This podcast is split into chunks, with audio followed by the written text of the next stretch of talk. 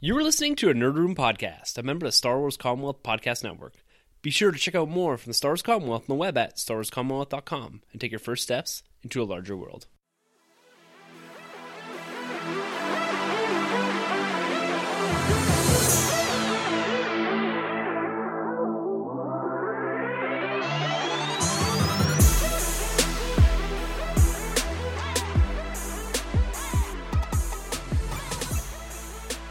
Hey everyone, and welcome to the Nerd Room where we talk all things comics and movies. This is episode number 78. We're discussing our prelude to Spider Man Homecoming. I'm your host, Tim. I'm Troy. And I'm Chris. Chris, welcome back, buddy. Welcome back to Alpha Comics as well. Yeah, Chris has opened up the doors here to the illustrious Alpha Comics. We're recording right here in the comic book shop. It's amazing atmosphere to record in. I'm so excited to be back in here, and we just want to say thank you for having us back, inviting us back here to your sanctuary. Well, I'm glad to have you guys. Absolutely. This is a lot of fun, I think, doing it right into the store. When you look at the environment that you've created here and the atmosphere, it really fosters and nurtures comic book and movie talk. And that's exactly what we're here to discuss this week. Like we always do with our comic book movies, we do a prelude episode here. So we're going to break down a bit of the comic book origins of Spider Man, some arcs we think may influence the movie, and also take a look back at Spider Man films themselves to see what maybe we'd like to see going forward in this universe. We're going to stay relatively spoiler free here. We're going to try to move ourselves away from the trailers and use our comic book knowledge to speculate a bit as to what we think is going to be in this film and what we'd like to see in Spider-Man films going into the future. This seems to be being received quite well. So I want to sit here and discuss with especially you, Troy. You're the Spider-Man guy here, so I want to hear what you want to see in Spider-Man films going forward, and if they're going to rehash what we've seen in the past with villains like Doc Ock and that in the Spider-Man MCU world. But before we get into all that, and before we even get to our news, I want to give Chris an opportunity. It's been a while since we've been here, since we've been on the podcast together. How are things going with you, and how are things going with Alpha Comics? Well, I guess we've had a while. I can't remember how far back the Logan movie was. I've March. March. it's Yeah. on Yeah. home video now. Yeah. Uh, but yeah, uh, lots of things going on at Alpha Comics. We've got uh, way more back issues in stock. We've got a lot more key issues in stock. Uh, we just started uh, doing CGC books, so we can get books graded for people Oh, right and on. slabbed in there. Yeah, people are really excited about this because uh, apparently nobody else is doing it in Calgary right now. And uh, we've also been having a lot of fun and doing uh, trips outside the store to meet uh, different artists and, and creatives in- in the comic industry. So we've uh, gotten to meet Art Adams, J. Scott Campbell, and, and Jim Lee recently. Gotten some books signed, brought them back to the store. People have been pretty excited about that as well. That's fantastic. I saw your video on your Facebook page with Jim oh, Lee. yeah. That looked pretty awesome. So I'll give you some backstory on the video because the video, of course, is only like a snapshot of what's Right. going on. And it was towards the end of his signing, and it was getting a little quiet. And it was a last minute idea to ask him to do a, a video for the store. I don't think he heard the word video because he seemed like surprised on the video that Yeah, I he Oh, did. did. okay, He's yeah. kind of confused. Yeah. But I had no plans on what to say to him, nothing. Yeah. And so what just came out of me was like, like get him, get him to Calgary. and Jim's like a really clever, classy guy, so he's he made some fun out of that. Right. And it made for the perfect video. I thought it was it was great. Yeah, it was really good. It seems that, like, especially with your Facebook page and all that, and keeping an eye on you on Twitter, that the the store it's it's it's getting a lot of hype recently. I find in the city, a lot of people I talk to are asking a lot about Alpha Comics, and I think it comes down to like as we're sitting here. The environment that you've created, and with all these back issues now, I'm a huge fan of back issue collecting, just going and flipping through long boxes. And now that you have so many back issues here, it opens up kind of a new avenue mm-hmm. from before. It's like you've got your trades here, your back issues, you've got new stock, your Wednesday new stock, you got some pops and all that. So the store is looking fantastic, man. Awesome. Thanks. We're always trying to go one step more to to what expectations are, and and doing the whole package of comics. Uh, we have comics in our name, and we want to make sure that's our focus. So if there's an avenue in comics to, to do, we're we're gonna want to do it. Yeah, I find that with with the shops here is that you, you're always evolving and changing things around, similar to how you do with your own personal nerd room. Yes. It's that mm-hmm. it's it's always an evolving piece of art that you have internally at your house, or in your case, at the shop here. And every time we come in here, it's different, and I love that. It's Yeah, like there's something new to look at. There's a new statue. There's new comics, whatever. I, that's the best part about going and coming into Alpha is that it's always different. It's never static, and I think that's so important with the industry too, because the mm-hmm. industry itself is always evolving, changing, and having a shop that reflects that is really cool. That's a really cool way to look at it. I didn't really compare it to the industry as a whole, but I definitely compared it to our own personal collections at home. Yeah. It's kind of the comic feng shui that we've got. And it's because we get new parts of our collection, and that means the it's a ripple effect, right? Yeah. We Yes. got to change the whole thing. We'll get a new action figure, put it on display. Oh, it doesn't go quite well with that figure, so we're going to move the whole display around. So the store is definitely that kind of same kind of idea. Yeah, and like as new movies come out and new comics and all that, like I find myself with my own personal nerd room is that it, it kind of ebbs and flows. Sometimes it's really Marvel heavy what's out, and sometimes it's really Star Wars heavy. It just depends. It's usually in December, it's quite mm-hmm. Star Wars heavy, Right. and towards the summertime, it's quite Marvel heavy because of how the movies and the, the industry is kind of swaying back and forth, or at least the franchises that I'm attached to sway back and forth. So mm-hmm. it's, it's cool to see that same sort of evolution in the store. Yeah, we definitely see it here. I kind of call it more of a push and a pull than a back and a forth, but definitely we see it here as well. Excellent. And yourself, like, what are you collecting these days? What are you reading, other than probably everything? I wish I could read everything. That's that's more time than I have in the day. But uh, uh, Peter Parker Spider Man uh, number one just came out. Uh, Spectacular Spider Man depends on uh, how old you are, maybe what you call it. But the official title is Peter Parker, the Spectacular Spider Man, and Chip Zdarsky writes it. He's a Canadian uh, cartoonist and writer. Uh, he's he's famous for his image book uh, Sex Criminals, and he's done some other stuff as well. Uh, Howard the Duck, he's written that for Marvel, and he's really funny. And I'm really happy to have a funny writer writing Peter Parker Spider-Man. I Yeah. think that's super important. I think Marvel's catching on to doing that some more. They're getting their more funny writers onto uh, books like Guardians of the Galaxy, where Star Lord's very funny, uh, but in the past, in the comics, Star Lord's not really known as a funny character, but the movies has kind of Yeah. developed that. Uh, so Marvel's been doing really well landing funny writers for these funny characters lately, I think. They have done a good job recently on shifting creative teams around and trying to fit these little niche books. And I agree with you, Guardians is the same way. Like Bendis' stuff was all right, but he never, to me, never fully fit that. He's always in my head an Avengers type guy, and kind of doing more of the ensemble. But it's capturing the voice, especially of those Guardians characters, that's somewhat difficult because you have, especially coming in from the movies, they're trying to parallel a bit of that. Right. And it's so hard to capture those individualized characters from the films and project that into a comic book with a single writer because there's so many different personalities on that team. And I think you're right that they've shifted it towards the right direction, trying to capture a bit of that essence from the from the films and that. Mm-hmm. Well, like we always do with the start of these episodes, we're going to kick it off here with a little bit of news, and then we're going to get into our Spider Man Homecoming prelude episode. And last week, Sanjay and I discussed in a bit of detail the bombshell that came out of Lucasfilm, and that was Phil Lord and Chris Miller departing the young Han Solo, the untitled Han Solo film. And this was quite surprising news. This is something that we basically looked at the internet before we started recording last week and discussed it because it kind of popped up right there. And so we didn't have the full detail of the situation and kind of how this antagonistic rift between Kathleen Kennedy and the duo of directors kind of developed over time and how they're progressing this movie. Now, Troy, you're a big Star Wars guy. Yes. I got to get your take on this because you didn't have an opportunity Right. to talk to it last week. What are your thoughts, firstly, on the duo leaving this film about 75% of the way through filming? I think it's way too late. I think it's way too late of a decision for them to have made. Uh, it's kind of funny because you know these guys must go back and forth with how many meetings and you know try and figure out their script, their story, the direction where they want to go. So the fact that you have guys like Lord and Miller who've done uh, Le- uh, the Lego Movie and Twenty One Jump Street, they're all very funny movies, but they're all very different from the original takes. If you look at the Legos as kids, you never really imagined your Legos kind of like the Lego movie with all that humor. When you look back at the original 21 Jump Street, it's a lot different than what we got. So taking these characters and putting them putting them with uh, Han Solo is kind of different in the first place. And I haven't really been big on the Han Solo movie in the first place. Hearing this news kind of scares me a little bit, but I do like the direction they're going now. Yeah. The course correction, right? And one of the interesting things that was put out there was that Kathleen Kennedy and Lawrence Kasdan and Lucasfilm hired them to add a comedic touch to the film. A film that was very much still supposed to be a Star Wars movie. Yes. Fit inside that very small sandbox that is Star Wars, that feel, that vibe to it. and they thought they were hired to make a comedy.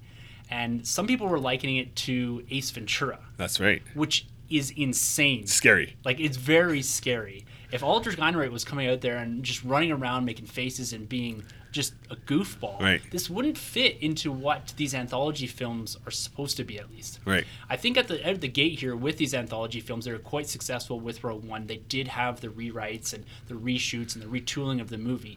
But coming out the other end, it was quite successful and it felt like a Star Wars movie. That was a lot of what people said. This feels like an updated Star Wars film. It feels like it's still part of that universe. Right. I think Gareth Edwards was also willing to play more ball, you know, with that team as opposed to these two guys who were a little more on the rebel side, right? Exactly. and but when you look at Han Solo, like Rogue One, you had the ability to have some artistic license with it. You could kind of evolve things the way you wanted to and more nod to the larger Star Wars. Because the original characters too, so we, we didn't have a background. Exactly. But with yeah. this Han Solo film, this is a character that's been around for 40 years. Yeah. He's very well established. The character traits A lot have of been people's favorite character. Right? Exactly. Yeah. He's been picked over for the last 40 years, and we revisited him a couple years ago in The Force Awakens. So if this character isn't the perfect portrayal of Han Solo as Harrison Ford portrayed him, Yeah. they're immediately at the gate, they're losing here. Yeah. And that was always going to be the hardest part was does Aldrich Ein- Ehrenreich look like Harrison Ford? Right. Is he going to be able to have that voice and carry that prowess that Harrison That gravitas that he has, right? Exactly. Yeah. So even the directors thinking that they could stray a bit from a Star Wars film and from this character, yeah. yeah, I just don't get where they were going with it. And I'm happy that Lucasfilm stepped in here. I think at the caution of Aldrich Ehrenreich. Right, because he has the most to lose, kind of. Yeah. Well, besides Star Wars themselves, uh, Lucas, he has quite a bit to lose. This kind of make or break his career here. Yeah, Right. it, it definitely could. Yeah. Like, this could yeah propel him to superstardom, Right. or if this flops, He could be the next little Anakin. I forgot the, the actor's name. Yeah. But everybody gave Jake him a, Lloyd. yeah, they gave him a hard time. So he Yeah. potentially could walk that line. yeah. So Chris, any thoughts here? So Ron Howard. Yes, Ron Um, Howard.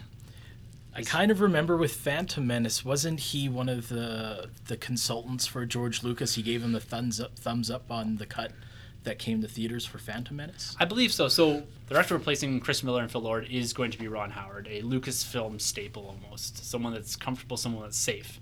And he came out to the defense, I think, of Jake Lloyd mm-hmm. in the Phantom Phantom Menace, Menace. and he did kind of give a thumbs up. But you look at the ori- initial reviews for Phantom Menace, and everyone loved the film, and it's it's kind of had this renaissance recently where people understand what it's all about, and people are no longer on this prequel hating boat Right. anymore. Yeah, it's kind of moved on, right? Yeah, Yes. people Yeah. have moved past that, and you know, we've talked about this a lot on the podcast. Is that how the content that they've built up around it in the last few years, even since the Disney buyout, Yeah. they've they've made and elevated the prequels. Well, now whether that's the Clone Wars or Rebels or the comic books that are coming out in and around it. For me, I have more of an affinity for the prequels now because of the content they've created around it. And going back and revisiting Maul in Rebels and in Clone Wars and all that, they've made those characters better. And it's like we always call it the Winter Soldier effect. Is that follow-on material makes the material before it better. Yeah. And I think the Phantom Menace is really that. And so I, I really don't know about the Ron Howard giving the thumbs up, but even so, like he's supporting Lucas on his endeavors here, this prequel, and people were hyped for that. But uh, what do you think on on Ron Howard here? Like he is a very safe choice, I think. You'll be able to get the job done. Yeah. But that's a lot of work by the sounds of it. If they've had all this time to build Ace Ventura 3, Yeah. then what is he going to do with what they shot? Right? Yeah. Like it's going to be down to the editing room. They're probably not going to want to dump a lot of money into reshoots and stuff like that. But Yeah, I also think um, Kathleen Kennedy and, and Lawrence uh, Kasdan. Kasdan is, is going to play a big role in this because he's kept Han Solo so close to him since uh, episode five, Yeah. Empire Strikes Back. Yeah, he wrote Empire. So I think it's going to be predominantly those two really kind of push pushing the forefront more so even than than Ron. Because if, if you look back at his track record, Rush was pretty good, the race car movie Yeah. based on a true story. Uh, Heart of the Sea wasn't received so well, and he did another movie as well. But his '90s run was a lot more stronger than his current run as a director. So I think it's a safe choice for the name. But can he get the job done for a Star Wars film? I don't know. I think he's kind of just there for name recognition. I really do think it's going to be Kathleen Kennedy and um, and Lawrence kind of Well, because Lawrence Kasdan was one of the other guys that was rumored to, to be taking the helm. exactly as director Yeah, himself. as director. Yeah. So I think you're right. It's going to be more of a tandem here. And Yeah. Lawrence Kasdan helped out J.J. Abrams quite a right. bit on the yeah, big time. And that felt like Han Solo. Yeah, Right. Exactly. Yeah. So there's consulting there. So I, I think that they're they're correcting course here, and I think Ron Howard. I'm happy about it. He's got the history with George Lucas, Yes. American Graffiti, mm-hmm. and he's got Willow and all that. Yeah, Yeah. Willow. Yeah, so he's got a long history with Kathleen Kennedy, with Lucasfilm, and he's someone that I can confidently say that at the end of the day, yes, he's going to shepherd this past the finish line and, and produce something that I think we can all be happy with. Yes. And I agree with you. It's a lot of it's going to come down to editing and how they can chop this up. Because I have a feeling what they're going to do is going to. I think they've halted production up until the 10th of July or something like that. They're probably going to go in and see what they have and try to rough cut something together and be like, okay, we have 75% of principal photography done, 25, 50%, whatever is usable. Yeah. And I have a feeling that a lot of it is going to be the landscape shots and the big scale action sequences are going to be usable. But the character focus moments, I have a real feeling they're going to have to go back and reshoot a lot of that. For sure. It's going to be tough. Yeah, sure. especially if they're going off and being all comedic. Like, Yeah. it's they're, they're such particular characters. Even with Lando, you can't have Lando and Han feeling different. No. because like we should, this should maybe get close to A New Hope as far as age and For sure, because it covers what six, five years Yeah. of, of Han Solo there. Um, a question for you guys: Do you think this kind of puts future younger directors in jeopardy for Star Wars? Because if you look at, um, if you go back to which one was it, the Boba Fett movie that we were meant to get with Josh Trank, Gareth Edwards had a little bit of a kind of a little bit of a rough time with Kathleen Kennedy, Yeah, and then and we've then- had this fallout now too. and Colin Trevorrow. And exactly, Yeah, we right? spoke last week about rumors that people were starting to get nervous about him writing and his capabilities as a director and all that. Exactly. So, So, do you think they'll go more of the safe choice now these days, going further, especially to the standalone films? yeah, you know, I think Star Wars was trying to do something similar to Marvel. Right. In a sense that we're taking writer director combos, which I think is the right way to go. Yeah. There's a lot more investment in a director there. And trying to give these younger up and coming directors something that they could chew on, something they could put their own vision into. Yeah. But the problem with Star Wars when you compare it to Marvel is that Marvel gives you that artistic license to do whatever you want. A guy like James Gunn mm-hmm. Yeah. can do what he wants in the Guardians universe. That Right. was a risk they took. But you're in the Star Wars universe here. You can't go too far outside of that box yet. No. They're not comfortable stepping outside and doing something that doesn't exactly feel like the Star Wars movies that we saw when we were younger. That's right. But I think for these anthology movies, until they're convinced that they're going to do well on their own, they're not going to step too far outside of the Star Wars world, of the feel of it. Right. And so giving these young directors the ability and saying, look, do whatever, that's not the case here. No.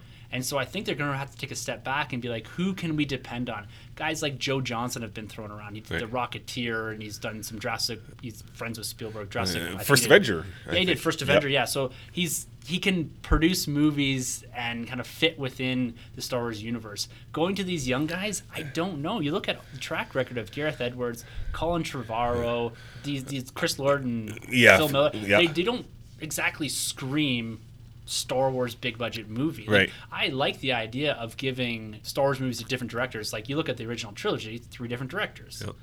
And you got three different movies out of that. And I, I agree with that. I want something that feels somewhat different and somewhat like it's evolving through the narrative process of filmmaking. But it's still gonna feel like a Star Wars movie. Of course. At the end of the day. The characters have to feel the same, Yeah. which is to the point of like Han and Lando, Lando wanting to see them represented the same way that we have them up here. yeah. and uh, I think that's important all the way through. Like, and the director choice, I think it's better if they're going with the not necessarily the safe choice, but the experience choice. Yes. Of course. Yeah. Uh, the stakes are too high. These are huge, huge movies now, Right. so they they gotta pick right directors for them. It's it's interesting that they would pick a young director with fresh ideas and stuff to bring to it, but that's that's not what Star Wars is anymore. Like it's it's this world, this universe that that we've become accustomed to visiting now. Yeah. Yeah. Yeah. Like in the the multimedia outside of the films is where you can have that licensing to kind of do what you want. Yes. And you look at the books, the, comics, comics, and all yeah, that. the Like games, that's yeah. when they can do and experiment with different Absolutely. things Right. to see how people receive these. Yes. But the films at this point in time, I think in the future they will get there where they can make a Guardians esque movie, one that doesn't feel like it fits within that blueprinted, that scripted Star Wars universe. Yeah. But right now isn't the time for that. They're still kind of walking this fine line with releasing a new trilogy, anthology movies. They got to be careful here because there's a lot at stake. Like you said, not only financially, but you have this massive fandom Yeah. that you know, like Star Wars fans are often the most critical of Star Wars, and mm-hmm. it's a, this rabid fan base that wants to see these movies succeed. And I think to do that, yes, I, they might have to play it a bit safer in the future. Yep, completely agree. So it'll be interesting to see. I Yeah, it think will. I think it's all going to be fine. I'm happy with Ron Howard. I think it's the right direction to go, and it's just going to be interesting when they start announcing other movies at some point. Who's going to be helming these things? Are they going to be turning to the older, the, the the veterans of Hollywood as opposed to what they were doing before, kind of with this Marvel look to their their selection of Right. directors and writers and that. Martin Scorsese. Yeah. Next up. All right, guys. Well, we are here in Alpha Comics. We're right here in the comic book shop. What better place to discuss the biggest announcement in comic book history? And that's coming from Marvel. Marvel Legacy. This is what we were promised a game changer for the industry. And we've all been speculating what this Marvel Legacy is exactly going to be. There's been rumors and discussions for a while now that this is going to be a return to the status quo for Marvel Comics. People, and myself included, have been a bit harder in the last six months to a year on Marvel because of how different things feel and how I'm just not fully engaged in the storytelling that's going on. Recently, it's been getting better. I've praised Secret Empire from beginning to end here, and I'm going to continue to do that. But the status quo change, or the shift back to Thor Odinson, Bruce Banner Hulk, Captain America, this is the thing that we think is going to happen, or at least seems that way as far as them leading us on here. And this announcement, I think it was last Friday or so, or over the weekend, about what was going to happen, turned out to be a bunch of images of the covers and a release of 52 comic books that are going to be in this Marvel Legacy soft reboot or revamp or whatever you want to call it. Interesting number there 52. What's your take on Marvel having their own new 52 to a degree here? 52 Rebirth. you you know the, the the covers were interesting. You know, seeing the I think is X Men Gold, and then they did the astonishing uh, Joss Whedon Yeah. cover. That was kind of cool. I feel like every year or every two years at least, we're getting this promise of like the change of the status quo or going back to the status quo, and it, it doesn't quite get there. I thought we were gonna get like a clean reboot with um, Secret Wars. Didn't really work out that way. They they skipped a like an eight month gap there. So as readers, we're all like, what happened during this point of time? And now they're deciding to go back and do another relaunch of some sort. So it's interesting. Um, I just I just don't really know what to take of this anymore. I'm kind of fatigued with all of these these status quo switch ups. I think DC did it right with Rebirth though. Rebirth nailed it out of the park and it's still going strong today. So I'm curious to see what Marvel's going to do. So the push and pull. Uh, this is what I was kind of referring to earlier. Um, I don't know if I've ever seen both publishers doing like super amazing. It's always either Marvel's being talked about well or DC's being talked about well. And uh, we do know that these guys take jabs. I do notice Marvel takes jabs at DC. New 52, I don't know if they published. Uh, a press release using the title saying 52 books or whatever. 26 Somebody at a just time. counted them. Yeah. They released, um, no, literally, the release was 26 books at a time. That's the that's Yeah, okay. they released it.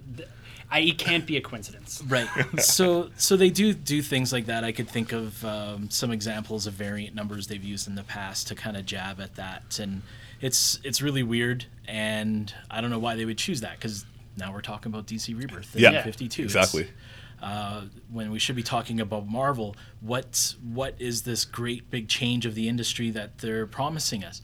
Uh, Marvel's marketing for a very long time has been very strange, where they'll just show us a picture and give us a title, Yes. a tag, or uh, a word. And we're left here to decide what are they going to do? That's what are they going to do? And it always feels like what they're going to do is a big reboot or, or something like that. Marvel's Somebody's never die. really done a true reboot, but the renumbering happens quite often.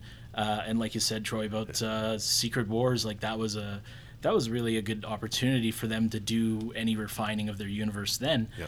Uh, so with this legacy idea, you can't have a, a legacy without something going on presently. So I don't think they're going to get rid of any characters. I think everybody's here to stay. Uh, one thing that people aren't talking about enough, though, is Fantastic Four. Yes. Right. How can you have Marvel Legacy without talking about their first book? How can you not have that? That's right. Uh, so I know the editor in chief Axel Alonso. He's been teasing uh, this thing well, it is a thing. Yeah, it's thing. the thing. Yeah. uh, but instead of a four on his belt, it's a two. Right. So are they going to do Fantastic Two with Human Torch and Thing, and maybe have Moon Girl on the team, or, or something strange? Uh, So I think they're doing a Marvel two in one with Human Torch and Thing. I Oh that yeah, was- I did hear something about yeah. two in one. Yeah. Yeah, so that's going to be the book that's going to feature two of the members of the Fantastic Four. Um, so that that is one of the new books Mm-hmm. here amongst the 52 that they did announce. So something a little different. And the two in ones were always uh, featuring the Thing, I believe. Yes, they Yeah. were. Yeah. Yeah, from back in the day. I'm sure you've got some kicking around. in these Mm-hmm. I, I boxes know I do for sure. Yeah. but when you look at this list, and I'm not going to rattle off all 52 books here, but it closely parallels the books that we have right now, like right down to the X Men Blue and Gold, Daredevil Defenders. You've got Gwenpool in here, Black Bolt, the Avengers. Like everything seems to be there that's there right now. I was expecting a much more refined list of comics and then a slow release after. But it, it just doesn't seem that they've, they've gone that extra step to refine this down to a product where we're getting quality over quantity. I'm a big fan of maintaining continuity through all this and coming up with some way, whether it's a cosmic cube or whatever, to kind of reset the status quo here. But when I look at this and the way that they've released this in this big 26 issue dumps, it just doesn't seem like they're putting that, that effort into it that I want to see about this maybe a slow burn release about what's going on. Tease us a little about Thor Odinson coming back or Yes. Banner's Hulk or whatever. It just Wolverine, yeah, they're just yeah. not really overly committed, it seems. Because when you look at the books that are on this list, The Incredible Hulk is going to be revisiting the Planet Hulk story with Amadeus Cho. Right. You've got the Thing in Human Torch, like we discussed. They tease the death of Jane Foster's Thor. So th- there's little things in there, and, and Falcon is Sam Wilson's going back to the Falcon mantle. So yes, they are changing things around here, but at the end of the day, it's going to look very similar to what we have right now. And that's not what I thought this was going to be No. about. Like we're going again more into this idea of Marvel has seasons Yes. and they go up to issue 15, issue 20, and then they go back and renumber. So I can see them at some point doing what DC is doing right now and, and switching back to maybe it's Spider Man or whatever. Right, like Action Comics and uh, yeah, and Comics. picking up when we get close to anniversary issues like issue 700 or 800 Yeah. whatever's coming up Definitely. here. Um, but I'm just not thoroughly impressed with what I see here. I'm going to get into this, and I like the idea of the Marvel Legacy book. That's like it's a 10 issue arc or a 10 issue series that they're going to be dropping alongside of the re release of a lot of this. That's right. So it's gonna be interesting to get into that. But there's some really clear noticeable absence that I've, I know I've already said them. But the big one here for me is there's no Captain America book, Yeah. and they may be holding something back because of what happens in Secret Empire. They don't want to spoil something, but at the same time, you can't have a return to the status quo without some of your big Avengers: Captain America, Yep. Banner Hulk, Thor, and the Fantastic Four. Like you, you just don't. You need those characters. So it's interesting how they're kind of laying all this out. It's it's they're they're promising big things and they're promising the shift, Industry changing Yes. event. but I'm just not seeing it yet, and I, I mm-hmm. just don't know why. They, they, they're continuing to go down this path. Like if they weren't going to launch it this way, don't sell it this way to the consumer. And I, I've said this numerous times in the podcast in the in the past years that I've cut my pull list down to about five, six comic books, and the majority of them are Star Wars books right, now Right.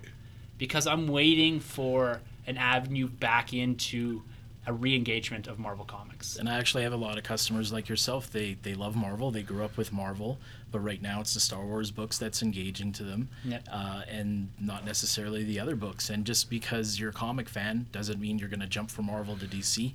You'll maybe just stick with what you like. And the Star Wars books are of high quality. They're Yep. great. Uh, the new Darth Vader series is awesome. Yes. Uh, Charles Soule. yeah, he's he's like uh, the golden touch on the Star Wars books. yeah, really. he is.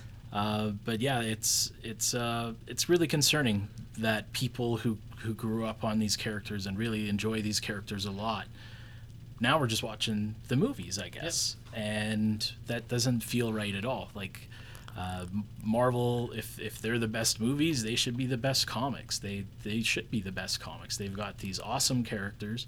The new characters are great too. Like uh, I can't like pick on any of those characters as No. being bad or anything like that.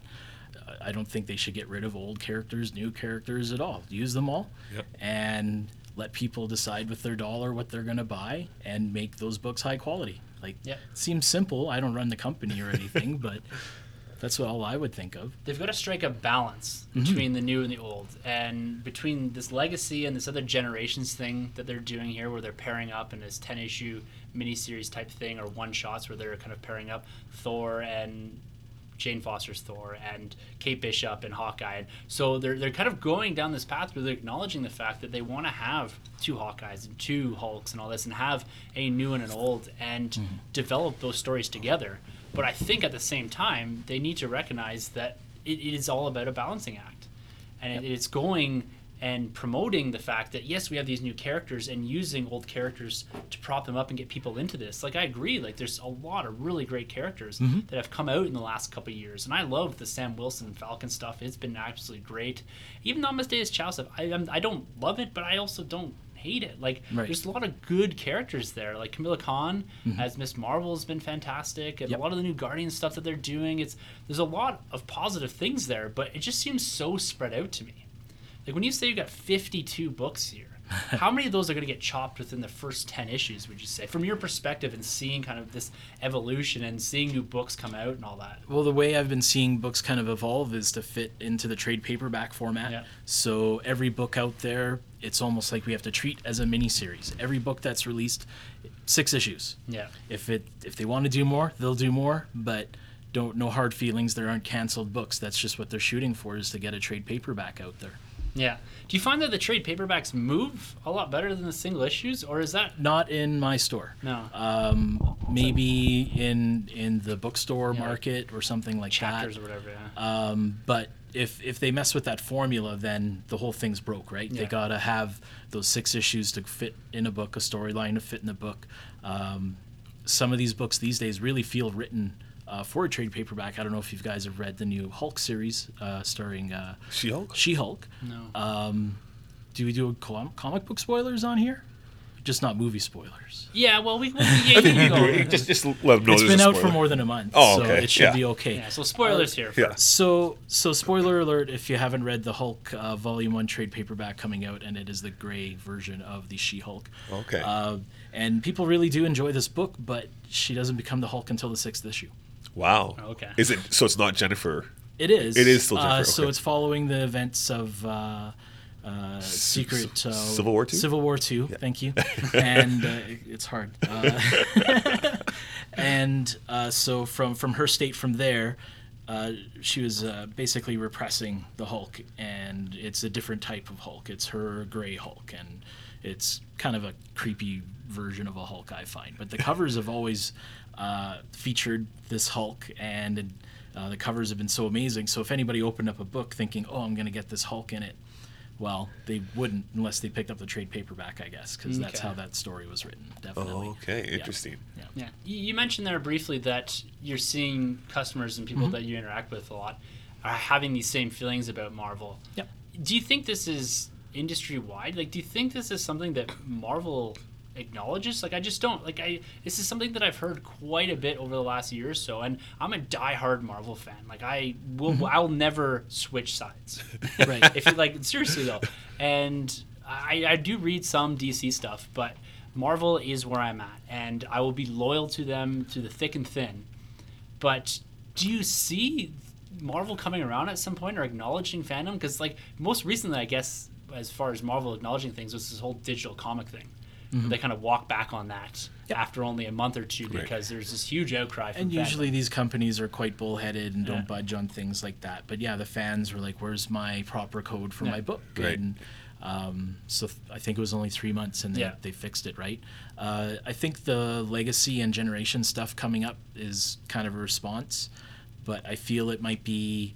Uh, a delayed response. Usually, their storylines they're working on like two years in Yeah. advance and Right. stuff. So I think they're making changes, and that's why the the legacy stuff coming up isn't all the way clear what what's going on Mm-hmm. as well.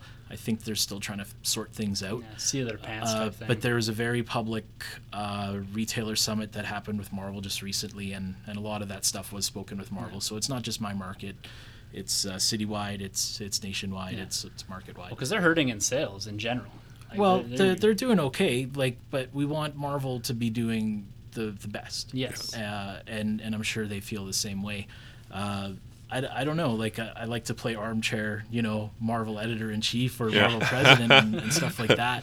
And it's hard for me to get in the heads of a company that's been around for so long. You think like they'd have us like lining up like for for their stuff like easy. Yeah. Like, but it's not the case. I don't know if they're paying too much attention to the internet. I know that's fouled them up back in the day uh, when they did the unmasking for Spider-Man. The internet Oh, was yeah. very upset by that. Yeah. So to correct it, they did the Mephisto storyline, Right. One more which day. made it worse. Yeah. Uh, so hopefully, you know, they got the right people working there that that can make these choices. And yeah, it's not easy, I'm sure.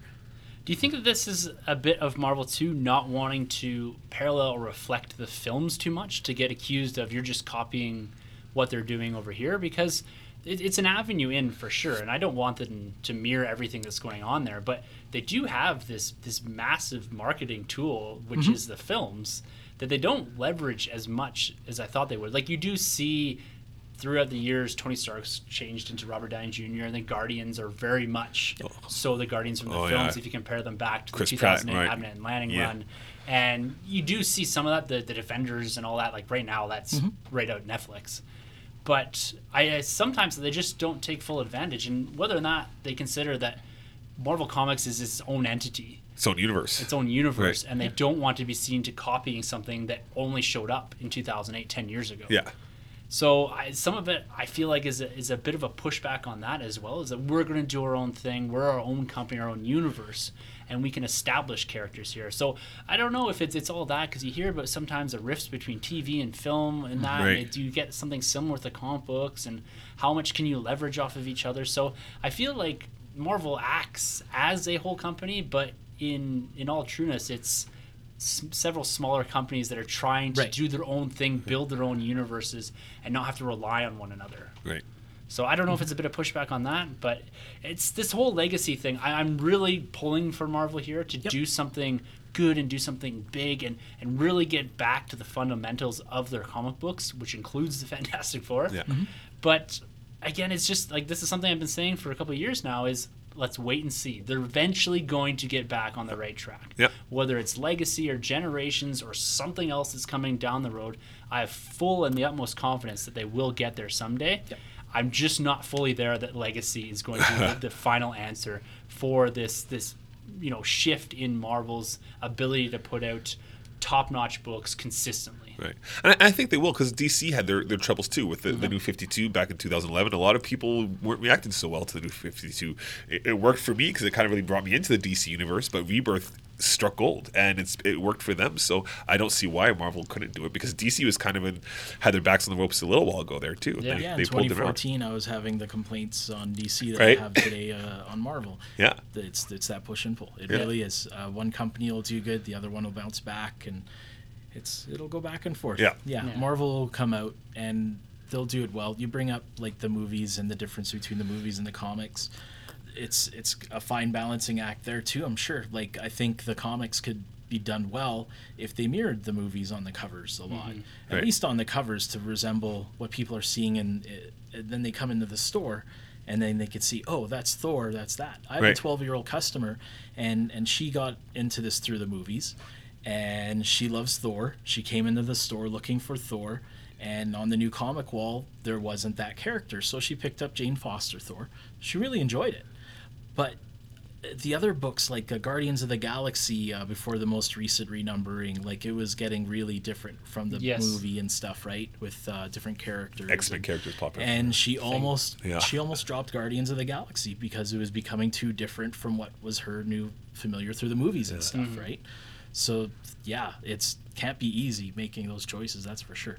No one's taking acknowledgement of the fact that the movies are bringing people in, and you know this better than, than anyone. But Mm-hmm. I came through movies as well. I came mm-hmm. through Captain America: The First Avenger, right. Okay. and so 2011 is when I actually started reading comic books, and it's enveloped my whole life now. Yeah. This is like one of mm-hmm. my main hobbies. Look what you're doing. Yeah. but at the same time, that was my avenue in Yeah. to comic books, and I think a lot of people are feeling that way recently. and so it's it's striking that balance, like I said, between the films, between the comics, and and doing something different to keep people engaged in the comics, but at the same time remembering or, or reminding them.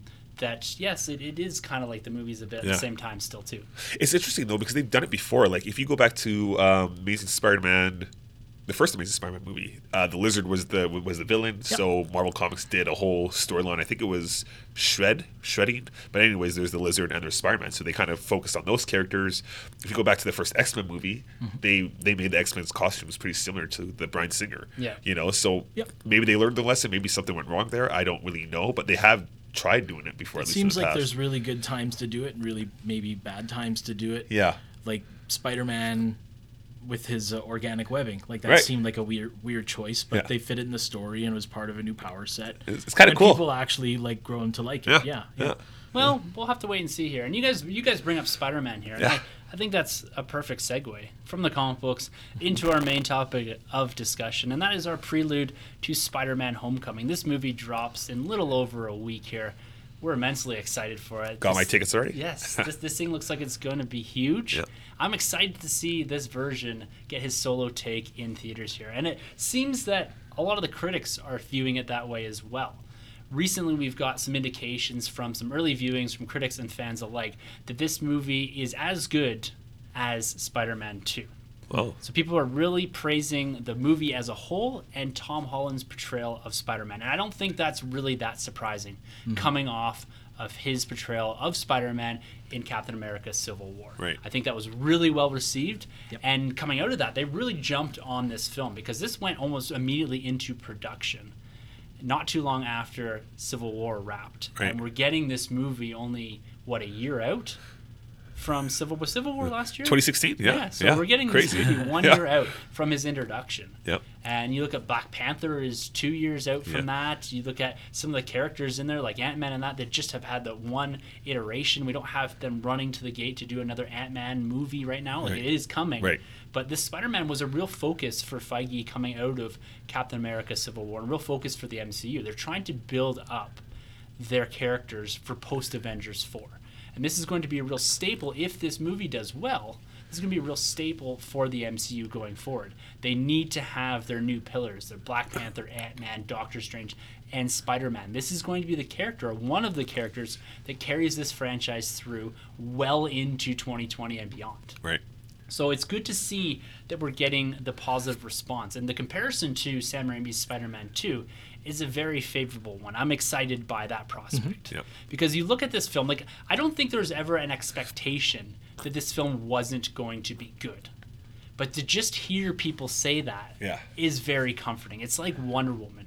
Going into it, I wasn't thrilled with the idea of the movie because I'm not a huge fan of the ones that came before. Right. But as soon as people started talking positive about it, it really changed how I went in to this movie with my expectations. And I never went into this movie or was never going into this movie with a dampened expectation. But it was on the bottom of the three of the MCU movies that I'm excited for this year. Yeah. But this just gets me that much more hype, that that positive flow and that positive discussion online with news outlets, whatever. I think this is going to bode very well for the movie going into its first weekend box office. That's right. You got that bad taste over your mouth with uh, Yeah. Amazing Spider-Man 2. Yeah. I, I think even Civil War's already done that, to be honest. Oh, Yeah. definitely. I do like they really had to shift and do something different. And I was always pulling for a Miles Morales in this universe over a Peter Parker. Right. But seeing what they did in Civil War and seeing what looks like they're going to be doing in this film, Yes. I think they made the right decision to sure. stick with what people are familiar with to a degree and telling the Peter Parker as a teenager story. Yeah.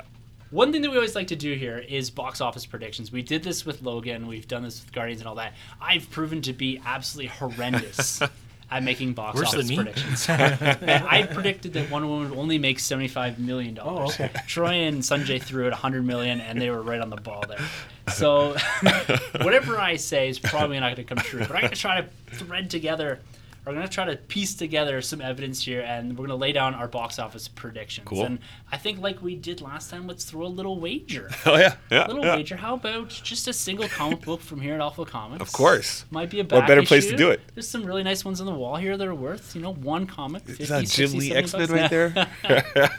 So let's throw, let's throw, yeah. let's throw it on the table. I'll throw a single issue here cool. of your choosing, Nice. closest to without going over. Cool. All right. Well, before we do our actual predictions here, I'm going to lay out a few things here for you. So last week, Sanjay and I spoke in quite a bit of detail about the state of the cinematic universe and how and if we thought it was a benefit to Hollywood as a whole, was it a detriment? And we both came to the conclusion that to a degree it was benefiting specifically for these universes that we really care about DC, Marvel, Star Wars. And you look at a franchise like Transformers. So it dropped this past weekend. No one was really talking about it, and its five day total is half that of Transformers 4. Oh wow! So it It's only dropping. did forty-five million dollars, and then it's done sixty-nine in five days, compared to one hundred twenty something for Transformers Four. Wow, that's the worst they've ever done then. Yeah, this is the worst opening ever. So this is a franchise that spanned five movies now. Now, I'm not trying to compare this directly to MCU or whatever, but it's the idea of franchising. And we've seen multiple reboots in the Spider-Man universe. We have Raimi's trilogy, we have The Amazing Spider-Man that stopped at two movies, and now we have this iteration. Do you think this is going to weigh into at all this movie, this idea of franchising and reboots, and people tired of going back and revisiting characters or revisiting a story that they're overly familiar with? Will this factor in to the first weekend box office for Spider-Man: Homecoming? Not for Spider-Man. No. No, not for Spider-Man. I was trying to see where we're Well, the biggest difference is, like you already mentioned, with Civil War, Yeah. we've been introduced to this new Spider-Man, and he's so well received. I wanted an old guy Spider-Man. I Yeah. wanted somebody like in his uh, kind of mid twenties, Yeah. late late twenties. goes goes to Empire State. yeah. not not a teenager again, but Tom Holland and what they presented uh, totally sold me, and I think it did for everybody. I think people are going to be really excited for this movie. Yeah, I agree for you there. trying to play devil's advocate. but let's, let's look at the other comic book movies this year and their first weekend hauls. So Logan did 88. Yeah. Well, Guardians did 146, and Wonder Woman did 103 million dollars. And if we look back at previous Spider-Man opening weekends, we have Spider-Man One that came out in 2002. This was the big kickoff Oh yeah. to comic book movies. Yeah. It pulled in 114 million. I believe it was one of the first, if not the first, to go over 100 million dollars in its opening weekend. Sorry. This was followed up by an 88 million dollar Spider-Man 2, and Spider-Man 3 was the biggest of the franchise so far with 151 million dollars. The musical, right? The musical, yes. and Amazing Spider-Man, they did have relatively good first weekend box office, but when you look at the Amazing Spider-Man, so the reboot of that franchise, it only Right. did 62 million dollars, which is the lowest in the franchise. The Mark Webb one. Yeah. The Mark Webb one. So the revisiting of a story that people are familiar with. It was the first entry was the lowest because the follow up to that was ninety one million dollars. Yeah. So the sequels are going back and forth between being the highest, but the interesting bit is that that reboot, that Amazing Spider-Man reboot. Yes. And I agree with you guys.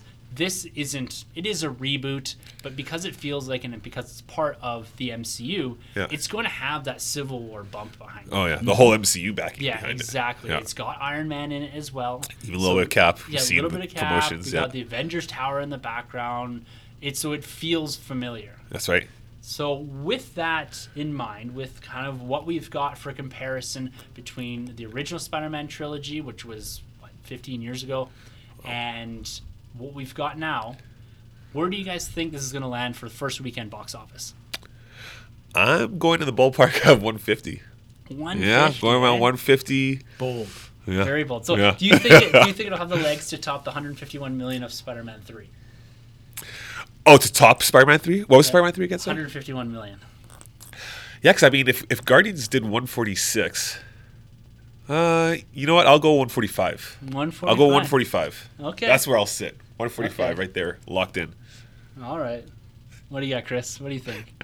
Me, uh, 146. Oh, look at you. No, I'm not going to do 146. I was really thinking about it. Yeah. But uh, I was looking up the Civil War opening. Right. Uh, and it was way higher than all those other things we've been talking about. Exactly. about.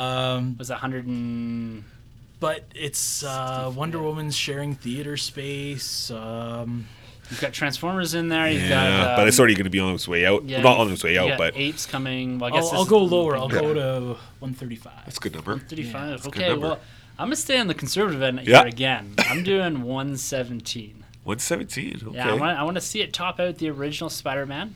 So that was Yeah. 114. So That's right. and I'm, I'm factoring in here a bit of a bump. Got a crowded July here. It's summertime. Everyone's going to be out. Vacations. Hit the kids. They'll hit the adults. Michael Keaton's in there, so we're Yeah. going to get that older crowd, the senior crowd. We'll see here though. Like I think it has late all the potential. Yeah.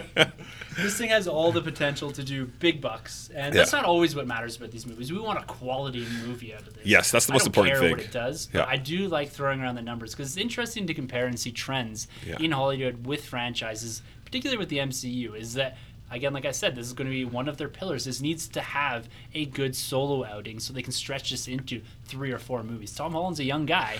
He Oh yeah, for a long they're, time. they're gonna push it for a while. Yeah. I, I want to see this guy Spider-Man graduate. Should be a strong enough character to be able to do what Star Wars is doing, where it's basically a movie a year. Yeah. Yeah. Because if they do every alternate year with with Tom Holland, Right. and in between Miles Morales, Yeah. twenty ninety nine. There you go. Spider-Man Noir. Yeah. Yeah. Like you, you, you could keep Spider Gwen. Yeah. Like it doesn't end. Like you No. could keep doing Yeah, Spider-Man. so much. movies. Well, so this much is you the do. universe that Sony tried to build. They Yeah. tried. failed at it, Yeah. right? They're Because- still trying. Well, yeah, because Yeah. everything came out of Nor- Norm Osborn's basement. Right, Yeah. That's why including a floating head. well, Spider-Man, he is he's one of the like I said, he's going to be a pillar for the MCU, but he is one of the main pillars of Marvel Comics as well. It's a character that debuted in 1962.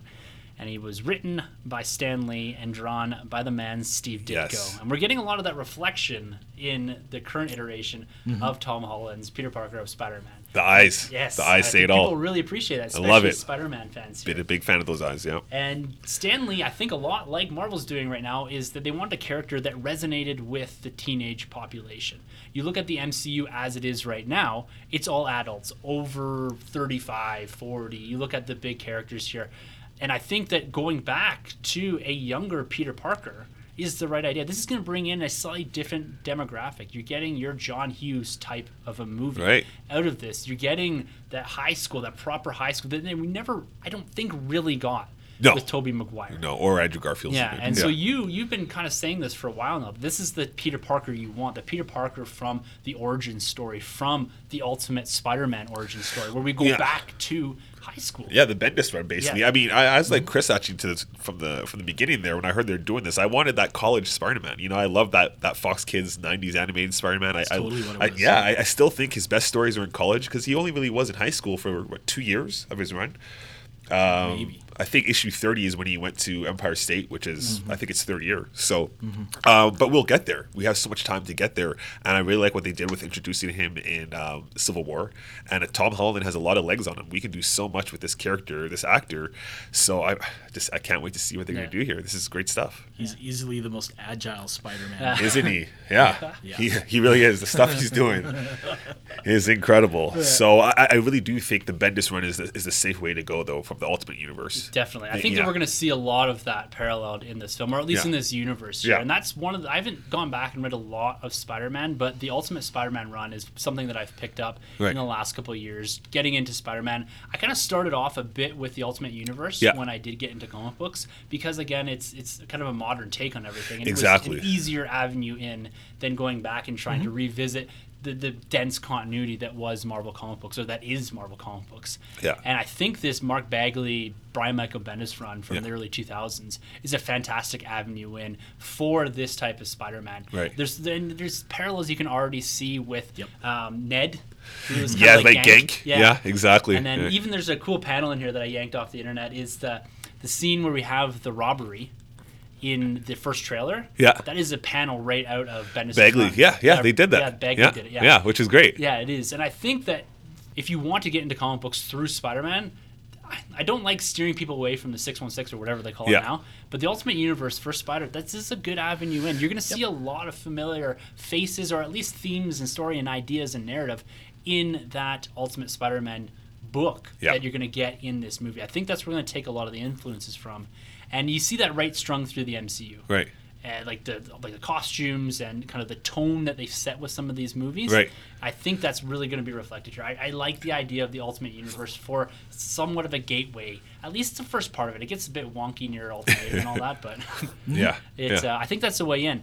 Do you have any comic books that you think are going to influence this a bit more, or at least maybe some comic books that you think people should look at in a little more depth? If they want to get into more Spider-Man, even some of the more recent stuff, to try to give people that avenue into comic books. Well, yeah, like you mentioned, definitely the Ultimate Universe. You can't go wrong there. Um, again, going back to the issue th- issue 30 i think it's 31 to 33 it's the iconic one when spider-man basically has to like help his aunt may she's sick and he ends up carrying like that whole uh, science facility going underwater he carries like the whole center on his own he uses a lot of strength there it's an iconic moment look it up you can see images all over um, i think it's something called my destiny of some sort but I think they're gonna go with that route. They're gonna take little things from that um, from that book, but I think again, it's it's basically going to be the Ultimate Universe Yeah. that's gonna shine quite a bit here. Chris, what do you, what do you think? I think it'd be really fun to compare Spider-Man's costume that he gets from Tony Stark Yeah, with the Iron Spider-Man suit. What kind of features are they taking? Are they Yeah. picking? Right. Is he getting the police radio? Is he? Uh, he's you know. Does he have tentacles? I doubt it, but or extra spider arms. I guess not tentacles, but uh, yeah, I'm kind of wondering what's there. But I, I have to agree with what you've said already. Like taking from the Ultimate line from Bendis, uh, we know he used to consult like on all the Marvel Yep. movies with the group, and uh, it- it's more of an easier, accessible take uh, rather than going all the way back to the '60s and and reading words that were written for people at that time. It's very very different. It's fun, but it's very different. Uh, but yeah, I'd be curious to see what kind of Iron Spider suit features are, are in this thing. Yeah, I, I'm curious of that as well. If they're going to go down that path, either now or eventually. eventually, Yeah, yeah, it, yeah. It'll, be, it'll be interesting. Well, to it's see. tracking him, and he doesn't seem to care. Yeah. So that's, that's the modern American take on this. I don't know. Uh, so, something cool I hope they do borrow from the 60s or the original Spider-Man is I remember going back and reading those um, because he's such a youngster everybody looked at him in the, in the in the superhero universe that this kid has so much potential to be so strong and they've kind of gone away from that now and I hope they they stick with that because if you go back to uh, Civil War the movie you know uh, Steve Rogers notices that Peter Parker has a lot of heart Yeah. and he knows there's a lot of potential in this character so I think that's already good groundwork set out and I hope they keep up with that throughout the whole universe of this new Spider-Man movie. That this kid could one day be the best, the ultimate Spider-Man. Basically. Yeah, and because recent rumors are, are pointing towards that Tony Stark is going to return for the sequel, that it's going to be another Avenger. It's going to be someone else. Right. So it's interesting because you look back at comic book history, and Spider Man seems to have a mentor here and there. Whether it's Tony Stark or Captain America or someone Right. is leading them along here. And you see that in the Civil War book as Yeah. well. This this whole mentorship of Peter Parker, and I think I'd like to see that as we go through these movies. Is that Peter Parker always kind of, at least at the start, needs a mentor. Yes. Needs someone along his side to kind of guide him. And then once we get to, say, movie three or four, this is when he breaks out and becomes a mentor to, say, Miles Morales. That's right. That's so right. So they can evolve this character and kind of include other characters from the MCU in the films to help, you know, bring a bit more of that density of character to these Marvel movies because we need that now. We're not in a space anymore in the MCU where you can have a solo outing of an individual character. Right. You need to have something building. Like I think Black Panther has the ability to do that because it's going to be set in Wakanda. Thor is going to be off world. So you Right. can do things like that. But these New York, you know, more MCU kind of this is the box that we're sitting in in New York. Yeah. They need to acknowledge the fact that Avengers Tower is right down the street. That's right. And I think they can do that by bringing in new characters, new Avengers, new MCU characters that we've seen before, or introduce new people into this. I think that's a, a great avenue to do this. Is use Spider-Man as this leverage point to, to include Captain America or include someone else, Daredevil, whatever. Bring right. the Netflix characters through Spider-Man. That's right. Or, or, or what a kicker would be if they went the uh, ultimate Fallout route, where you know they realized, okay, Spider-Man, you're kind of causing a little bit of trouble here, um, and Captain America is going to train you now. But Captain America kind of fails in his training, and Spider-Man ends up dying. Yeah. And you know, there's a huge weight hmm. felt in the MC, or I guess the Ultimate Universe, where it's like we let this kid down. You know, and Miles Morales t- takes his place eventually. I want to see Miles. So It'd be a big kicker, right? But I think it'd be kind of neat. yeah it's, it's Yeah. A, a route they could go eventually with this right. character. Right. But I hope not though, because I'm a Yeah. Peter Parker fan, and I hope they he doesn't he never dies. So we'll see. They all come back. yeah. Well, Tony Stark looks like he's going to play a big role in this film. Do you think, beyond the mentor role, do you think there's a possibility that he's going to give the Uncle Ben speech? The with great power comes great responsibility. As a Spider-Man diehard fan, how would you feel about that? About that line being taken away from Uncle Ben? I'd hate it. I'd hate it if uh, not, nothing against your idea or anything. No, no. I'm just- I'm literally shooting ideas Yeah, um, I think it's definitely you, you know that's that's something to come from the words of, of Uncle Ben. Yeah. Um, I, I don't mind Tony Stark kind of stepping in as that that Uncle Ben figure for this movie, so we're not you know rehashing the past movies origin story with um, Uncle Ben. But I would like to see a flashback of some sort, even with him mentioning those words. Or we, we all get the hint now, and maybe later on we just hear Spider Man tell Tony Stark, you know, I heard once uh, words from a great man that with great power comes great responsibility. Like and that would yeah. work, right? Because there's no sincerity of Tony Stark Yes. saying those words. it would be a joke. It would be him saying a joke. Uh, but but for him to say it back, Yeah. I think that would work really well. I a cool think take. I think he's Yeah. learned the lesson already, but Right. I, I don't think he, he lives by that. yes. Uh, by having responsibility with the great power. Right. Like, we see him still learning that in his right. own movies. with Gwen's right? death and even even the comic books that Yeah. he's always learning. Yeah. Because it's interesting when I look at the character we saw in Civil War, I don't see that broken Peter Parker character in Holland's portrayal. I just don't see how a year ago or whatever Six months or whatever. that yeah. Uncle Ben could have died and then he became Spider Man. You know what I mean? Yeah. I just don't get that yet. So I don't know how much of that story they're actually going to revisit in this. Of course, I think it needs to be there. Yeah. This is the, the essence of Spider Man is built within the death of Uncle Ben. Right. And if it's not there, that I think that's a major flaw for the character. Definitely. he, he needs to have that fatal Yeah. flaw, right? It's like Bruce Wayne's parents; they have to die. Exactly, exactly. Yeah. And I agree we don't need to rehash it, but I, I'm just thoroughly interested in how they're gonna how they're gonna go about this. Yeah. And I worry sometimes that that there's that one little speech from the trailer that, that Tony gives him about the suit Yeah. that that's the direction that they're gonna go. I don't think they will go there. Yeah. But I wouldn't be surprised if they did. Yeah, I, I think this movie is going to focus kind of heavily on family, and they're going to do it in the right way, not like the Suicide Squad way, or even the, the latest Fast and the Furious uh, movie. Um, just because the Vulture seems like there's a lot going on with him. I, there's some kind of line he mentions in the trailer about family, and even Yeah. he'll if he has to kill them, he will. I think if this movie will focus quite a bit on that, so I, I don't think they will go too far away from the whole Uncle Ben mythos. Yeah. I think so. Yeah. Well, I hope they don't. I hope but so, yeah. We'll see. We'll Yeah. see where they take this character. They might want to do something completely different. That's different. just it. Yeah. I mean, the Ultimate Universe May did it a might little have bit a different. boyfriend. Yeah, Right? maybe. Yeah. Yeah. My cousin Vinny. So Troy, you mentioned the Vulture there. He's going to be the main villain for this film, and we've Right. seen a lot of Spider-Man's rogue gallery throughout the years over the last 15 years or Yes. so. And this is the first time we're going to be seeing the Vulture. Now he was rumored to be in Spider-Man 3 originally, and he was replaced by Venom. Right. He's supposed to be in the never-made Spider-Man, Spider-Man 4. 4, yeah. And this character, when you go back and look at him, I think he appeared in the second issue that contains Spider-Man. Mm-hmm. William Toomes, yeah, Yeah, and the Tinker, Adrian I think. Toomes. Adrian Toomes, sorry, yeah.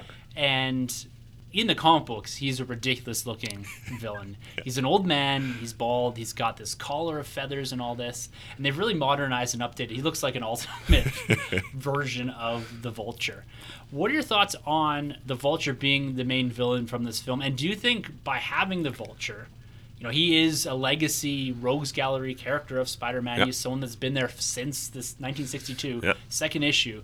But do you think he's the right choice for this MCU film, or do you think that they've gone this route because they're trying to avoid rehashing what we've seen in the previous five movies? Um, I think a bit of both. I think they want to give you something fresh because we've seen Goblin over and over again, and um, I think um, Adrian Toomes is, is a safe route, especially because he's been rumored for quite some time now to appear in a movie. And I think, much like Spider-Man Two, we got some really cool sequences between Octopus and Spider-Man. You know, there's some really great action scenes. I think with William Toomes or William with Adrian Toomes, you can do that again, especially with a lot of air combat going on with one flying, Yeah. the other one web slinging, which is cool, and they're familiar territories with. Uh, Falcon already, right? Yeah. They've kind of done similar things, so I think it's a good way to go. And, and he's the it's, it's Michael Keaton, you know, it's, it's Batman, the Birdman playing uh, offset with uh, Tom Holland. So I think that's a cool dynamic, and he's he's such a great actor too. He's had this renaissance lately in Hollywood. So to see those two go at it, I think it's it's, it's perfect. Yeah, I really like what they're doing here. I think it'll be a lot better than the Lizard. That's for I sure. agree. Yeah, Chris, what your thoughts on Vulture? I was really exactly going to say what Troy said about uh, the visuals that Yeah. you're going to get. You can achieve those visuals with a goblin too, right? Yeah. And they don't want to keep on giving us the goblin. In fact, they might not even give us the death of, of Ben in this.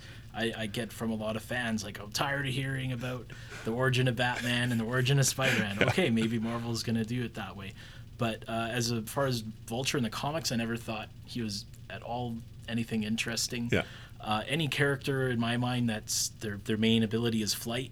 Well, uh, that's like nothing compared to somebody who could fly and shoot lasers out of their eyes Yeah. and do this and that, da, da, da. Yeah. And then you got this guy over here. Like there's Angel from X Men, and on the cover of X Men number one, he's holding a bazooka. Like that's the, that's their idea, like to make him cool. Give him a bazooka. I don't know. Like, Yeah, it's, it's interesting you put it that way because Vulture isn't a, a villain that I would have saw in this movie. I thought I'm a huge fan of Doc Ock. I know Yeah. they couldn't rehash this, Right. But like out of all of the Spider-Man villains that's out there, I love the idea of Doc Ock. Right. And Norman Osborn's another favorite of mine. Yeah. he's, he's a character in there that. I, I think that they could potentially tease in Oh, this yeah. film Dark for Avengers, something Dark later Reign. on down. Yeah, exactly. Yes. Later on down the road, and having and saving this character the same way that Nolan did with Batman, saving the big characters Yeah. for later on for second, mm-hmm. 3rd movie, seeding this and doing something different. But I think for this film, looking back on it, and with the idea in mind that they don't want to rehash things, this this seems like a logical step. This is a classic Spider-Man villain. He fits this whole technology thing that we're getting a little bit with Tony, and Yeah. with the upgrades to the suit, we're seeing what looks to be Chitauri type technology as Yeah. well, with the purple lasers and Right. that. I did think, did he even make the same kind of noise as the Iron Man? Yeah, Uh, it's, some kind of something, yeah, yeah. yeah. Yeah. So there, there's going to be a lot of parallels there, and I think it works. I, you don't, and I always say this for these type of origin style movies, you don't want to spend a ton of time trying to explain a, an elaborate origin of your villain while you're trying to focus in on your hero. Yeah. And that's what the MCU movies are about is the hero, and uh, that's sometimes where their their shortfall is is the villain, right? Right. But at the same time, let's seed something bigger for later. I don't think Vulture is going to be something that carries forward through the whole trilogy. I don't think they're establishing that sort of villain that, that ca- like a Loki or something, right? Right. And whether that's going to be to the detriment of the film, I don't really think so. I think they need someone that is a formidable force, someone that can battle Iron Man and Spider Man at the same time Yes. and not feel hmm. like, okay, Iron Man could just come in and wipe this guy out. That's They needed someone that can hold his own there, and maybe he has, he's got cronies like Shocker and that kicking Right. around as well. Right. So I think it's going to be a good villain for the film. It's going to be a villain that fits what they need to do at this point in time in the, the portrayal in the development of Peter Parker in the MCU. Well, yeah, and, and going back to the old runs too, I think they will do something, and I uh, with with building up a villain, kind of like what they- what they've done with Thanos. Yeah. And as opposed to using uh, Norman Osborn, I think they will use uh, Doctor Octopus. Uh, way back in the comics, he was the Master Planner. There's a big reveal later on. I think when he goes to college that.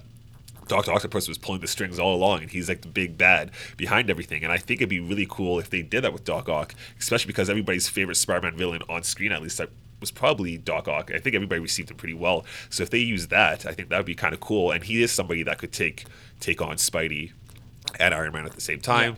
And plus, um, he's been getting a big push in the comics lately um, with uh, the Superior Spider-Man, obviously, and now the Superior Octopus. I think he is in um, the Secret Empire. So I think if anybody's to be pushed as like the big bad, it would be Doc Ock. I, at least I'd hope so. Especially on an intellectual level too, he he rivals Spider-Man. This is going to sound really funny, but Yeah. th- this could really turn into a tense idea with what you're running. Like in the comics, uh, Doc Ock married Aunt May. That's right. And I Way was back. joking around earlier saying Aunt May has a boyfriend. So what if yeah. he shows up and you kind of get like that sense of like, oh, the villain's at the door. kind Right. of thing. They could build up some tension with that. It's it's going to be all in the casting and stuff. For sure. Man, yeah, that could be a fun uh, avenue. to The, the way to be a Nazi fans too, with like remember that time when Doc Ock Yeah. was with them. Well, Aunt May's not uh, this little tiny old lady either. That's right? just right. Yeah. Well, that's the other thing. She keeps de aging, and uh, so maybe there's a purpose behind it. Yeah. well, we've seen a lot of iterations of Spider-Man in the comics, but we've also seen a lot in film, and we've discussed quite a bit here about previous iterations here. But I just want to get your guys' favorite moments from the previous movies, because when you look back at Spider-Man as a whole, the trilogy itself, the original Sam Raimi trilogy, Yep. the 2002 version, this is a very important movie, and I think as important as this Tom Holland Spider-Man is for the MCU is what that was for the comic book film industry as a whole. This is coming off of the back end of Batman, the kind of death of Batman and Robin and that whole genre itself. And you pick up in 2002 with Spider-Man, and this now makes comic book movies viable commercially as well as critically.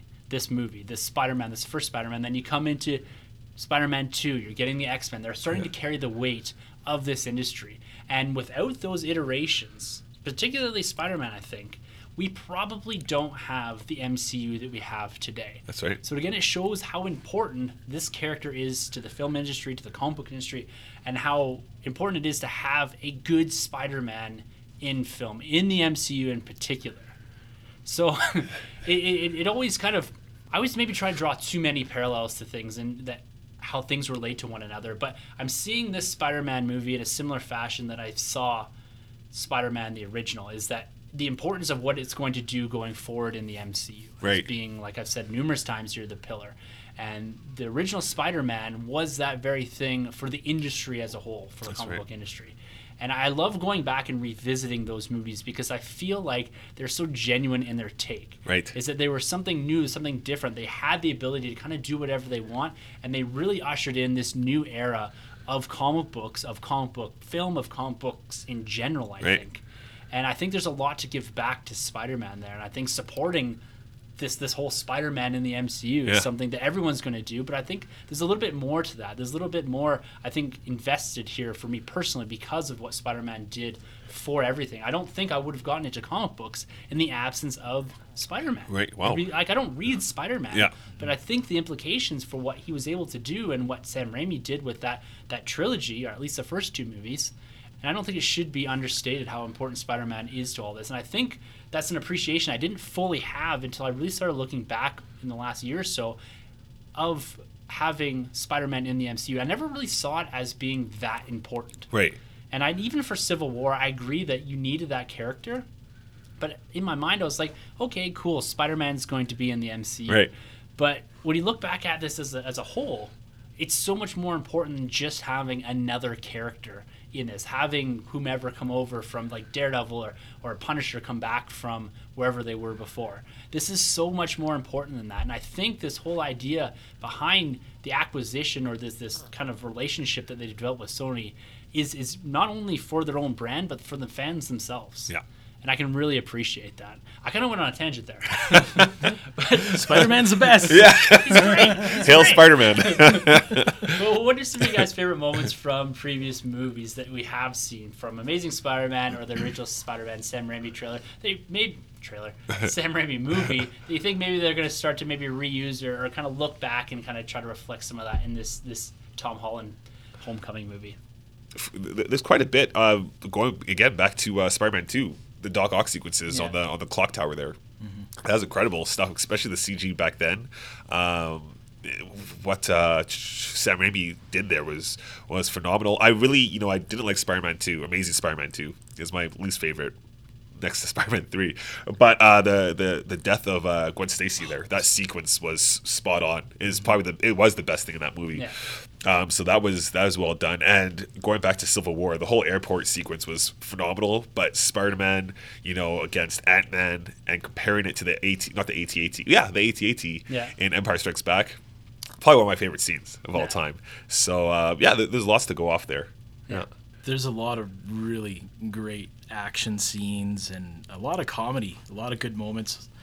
But I was thinking about uh, the third movie, Yeah. the bad one, and, and there's something really great in that movie, and that's the origin of Sandman. Oh, He- yes. that's good. so good. Yeah. Uh, because you, you feel an emotional connection to him, the the pacing, the time that's passing as he's dissolving and rebuilding himself, and the motivation that's there. It was like beautiful, Right. Like what they did with Sandman. So even in the worst movie, There's a there's something really good going on. Yeah, that was a phenomenal scene. Yeah. I, I have to go back to the web slinging. Yeah. And that's, that's something that I really hope Gets you see better a lot all of the in this. time, I It's guess. Yeah. so good. Like in, in Civil War, you didn't have the tall buildings because we're at this airport, Yeah. right? There wasn't mm-hmm. much for him to do the big long web slinging. Right. And I want to see more of that because that's some of my favorite parts about Sam Raimi's Spider-Man's is Yeah. that the even the, the development of the mechanics of web slinging through the those different movies, you can see it evolve if Yep. you go back and watch them. You really can. Even Right. into Amazing Spider-Man 1 and 2 Yes. it looks really, really good.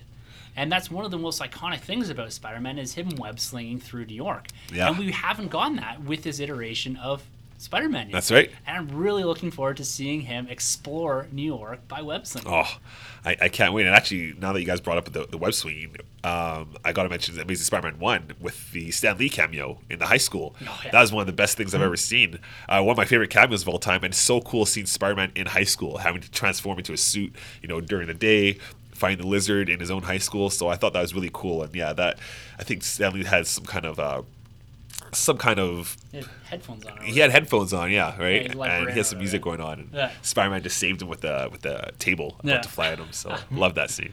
Which Yeah. one is your favorite of the five that we've had before? Uh, for me, Amazing Yeah. Spider-Man one or Spider-Man two. I really like those two a lot. Yeah, Yeah, it, I think it's hard to choose between the first two. They're really good. I'll say two, just because um, William Dafoe's not in it. Yeah, I, like- I like William Dafoe. It's just it's a little over the top. See, when I when I picture Norman Osborn, it's his voice I have in my head because Okay, of those sure. movies. Yeah. yeah, yeah. It's just he has the I don't maybe not so much in his character portrayal, but the way he was with his voice and that. Yeah. Like it even when I think it was in was it two or three where he sees him in the mirror, James Franco. Mm-hmm. yeah. That like That's his three. voice Yeah. there is just chilling. Right, right. But I'd have to say probably two as well. I'm a big fan of Doc Ock. Like I Oh, like that- what they that- did that's there. great. And Loved that it. whole story, how it evolved and how it, how it just kind of turned out towards the end. Right. It, there was a lot of stakes there, and then you've got James Franco's character. He's Right. quite good in that. and again, that mentor factor between him and Yes, Doc Ock, right? Exactly. Yeah. I like that. They, they built angle. up on that. That's it, right. it was a really good That's right. And J.K. Simmons Yeah.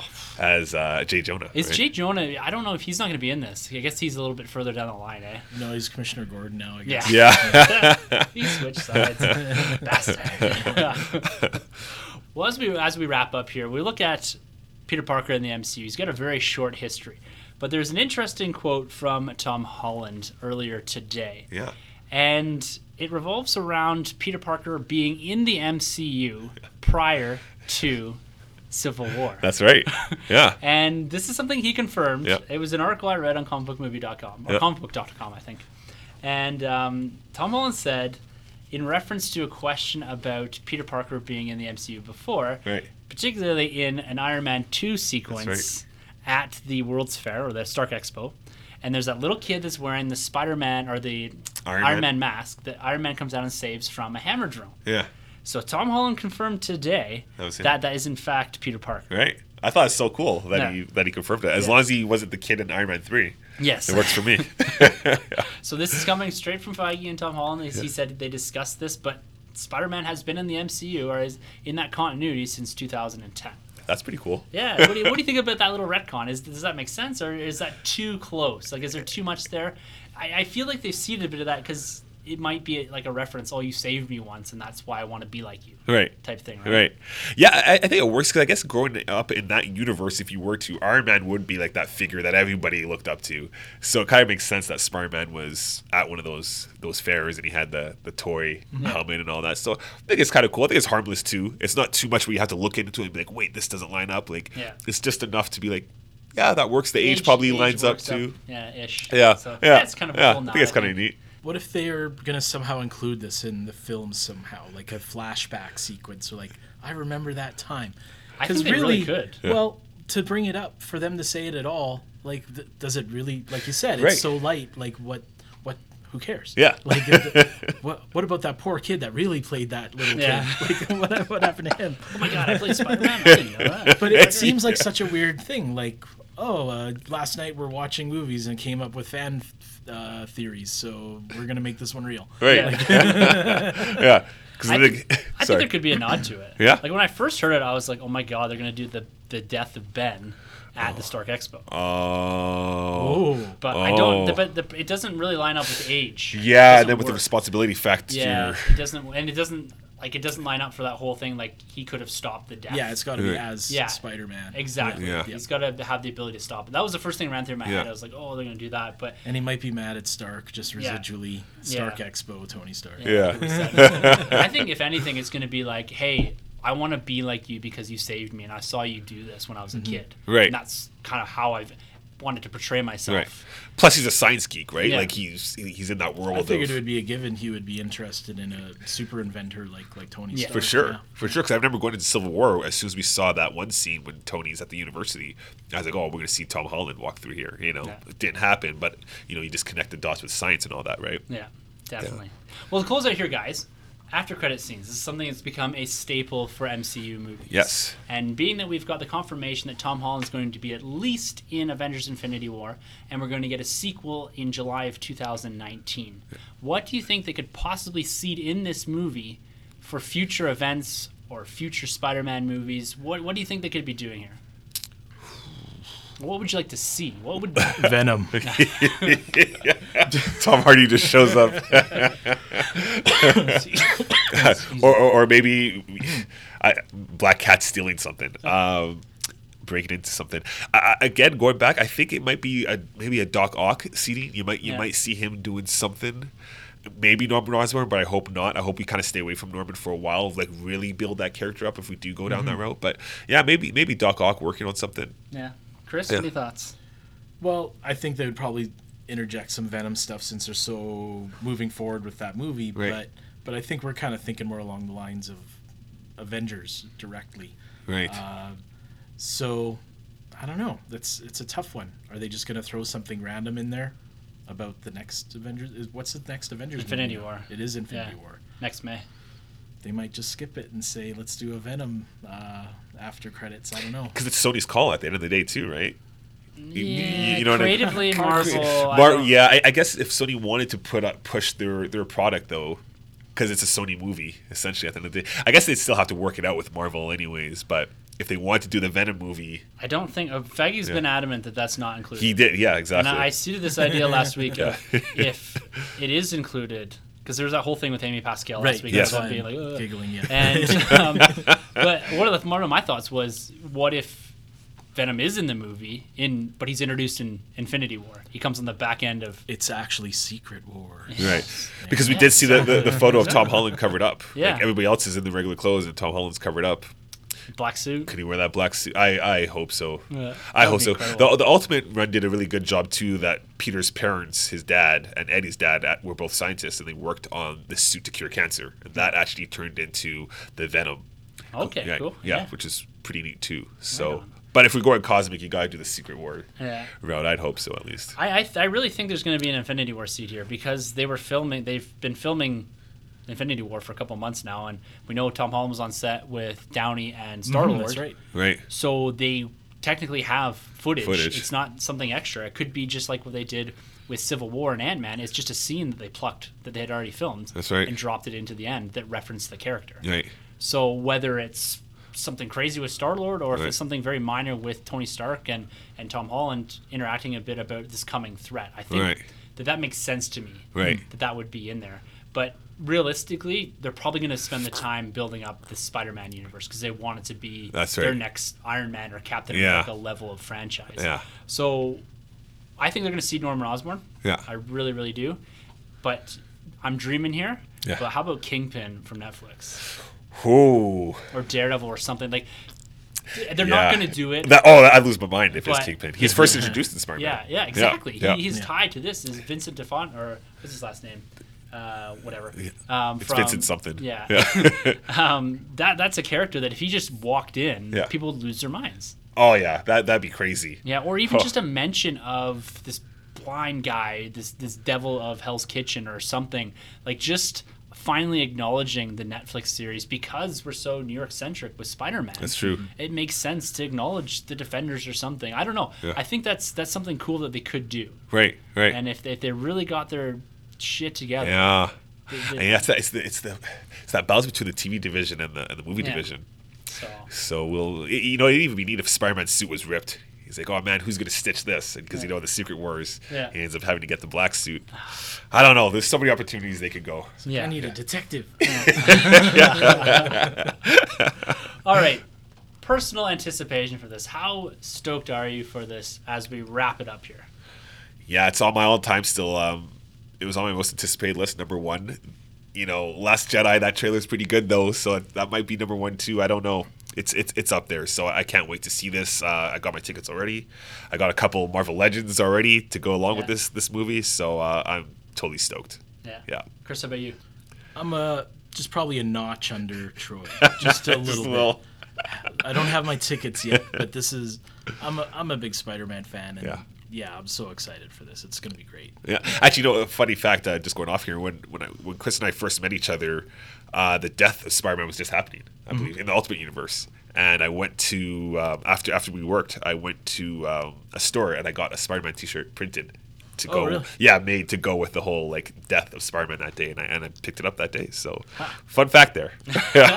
Comics bring people together. yes, Exactly. absolutely. Exactly. That's why I started talking to you. You Spider-Man on your Yeah, binder. yeah, you had the Captain America shirt on. Yeah, awesome. Well, I agree with you guys. I'm stoked for this one. I'm really looking forward to sitting down the theater and watching this and seeing how this film fits into the MCU as a whole, but also how it kicks off a new franchise for Marvel, for Sony, I guess, Yeah. and what they're going to do with this character in the future. I think there's huge potential here. He's going to show up in every Avengers movie going forward. Yeah. And I think there's a lot here, and I'm really excited for this. So, anyways, as we end the show, Chris, thank you very much for having us here, for opening up Alpha Comics for us to record in here. I've had an absolute blast talking comic books and movies here. It's been a lot of fun looking around too when I'm not talking at the trades, and Right. the back issue bins here. But why don't you tell people where they can find you on the internet and a little bit about the store? Oh, sure. Our website is alphacomics.ca. We've been doing a lot on there lately. We've been doing comic book reviews and, and all kinds of things. Uh, we're located in Lynnwood in Calgary on 18th Street, north of the Ogden Safeway, about five minutes from Chinook Center. And uh, we're open six days a week, so please check our hours before visiting. Yeah, it's absolutely awesome. Make sure you guys get down here if you're in the area. Come down and hang out on Wednesdays. I know you guys always got a big crew in here, kind of chilling, reading comic comic books.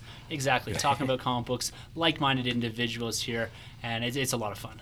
So I know Troy, you're here down here almost. Oh yeah, yeah. Yeah, as much as I can, and, Yeah. and if I'm not here for a while, I, I come out with a fat stack Yeah. of comics. So yeah, it's it's the, it's the best place in the world, guys. Come down here, and you know Chris has you covered for all the DC collectibles. It's a hard time finding these DC figures anywhere, so you can always come down here and uh, pick those guys up because I love them. Yeah, there you go. All right, guys. So it's been an absolute pleasure sitting here in Alpha Comics talking about Spider-Man, talking about Star Wars, and a little bit about Marvel Legacy.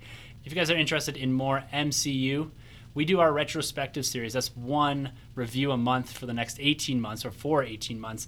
And this month we're doing Captain America, the first Avenger. You can go back in our back catalog. We've done everything from Iron Man, Iron Man 2, Incredible Hulk, Thor, and now we're kicking up into Captain America, the first Avenger, where we sit back and we review these things with the idea of the MCU in place at this point. So it's a nice retrospective look back. That episode drops this Friday the 30th. So that's our, our June review. And our July review is going to be Spider Man Homecoming. It's a little bit out of order, but we're trying to capture these things for a weekend of release review. So that'll be coming out in a few weeks as well as Spider Man drops next week. We hope you guys have enjoyed this. If you'd like to be a part of the conversation, you can always hit us up at the nerdram at gmail.com. You can comment on our Facebook or YouTube pages, or you can hit us up on Twitter. Our handles are at the end of the episode. Well, all right, guys. Thank you again, Chris, for having us here at Alpha Comics. And until next week for the Nerd Room, I'm Tim. I'm Troy. And Chris, And thank you for entering Alpha Comics Yeah. and the Nerd Room. This has been a Nerd Room podcast production. You can find our hosts Tim and Troy on Twitter at the NerdRM and Troy the Boy 87. Don't forget to subscribe to the Nerd Room on iTunes, Facebook, and YouTube. Just search the Nerd Room podcast. Be sure to head over to StarWarsCommonwealth.com to find other podcasts on the Star Wars Commonwealth Podcast Network, including Talk Star Wars, Generation X-Wing, Tumbling Saber, Rogue Squadron Podcast, and the Skyhopper Podcast. Follow the Star Wars Commonwealth on Twitter at SW Commonwealth and take your first steps into a larger world.